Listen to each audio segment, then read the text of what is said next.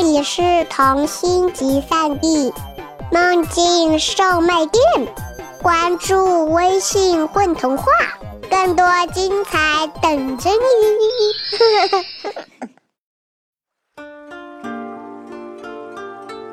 大家好，欢迎收听混童话电台，我是今天的故事主播微子。今天和大家一起来分享一则中国童话故事《蛤蟆吐金钱》。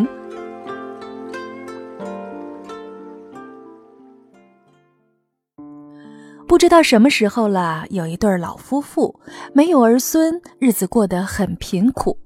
有一年冬天，大雪下了三天三夜，老两口冷得睡不着觉。一人披一条烂棉被，坐起身来。他们在屋中央点起一堆柴火取暖，互相讲闲话，熬时光。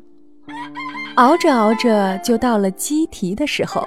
屋外传来一阵敲门声。老头子打开门，只见屋门前站着一个少年。那少年披散头发，身上只穿了一件单薄的红衣。他光着脚站在雪中，冻得直哆嗦。你是谁呀？要上哪里去呀？老太公问。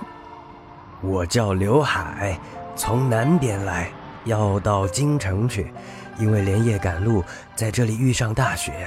太公，让我进屋烤烤火吧。老头子见少年长得脸圆体壮，目光炯炯有神，样子蛮英俊。心里很喜欢他，连忙拉他进屋，搬个木凳子，让他坐下烤火。老婆子从柴火堆中取出刚烤好的红薯给少年吃，红薯烤得香喷喷的，少年吃了热腾腾的红薯，变得很快活。这样的寒雪夜能到太公太婆家里来烤火，我刘海真是好运气呢。如果有酒喝，那就更好了。一听这话，老头子马上爬到床底下，挖出一坛酒。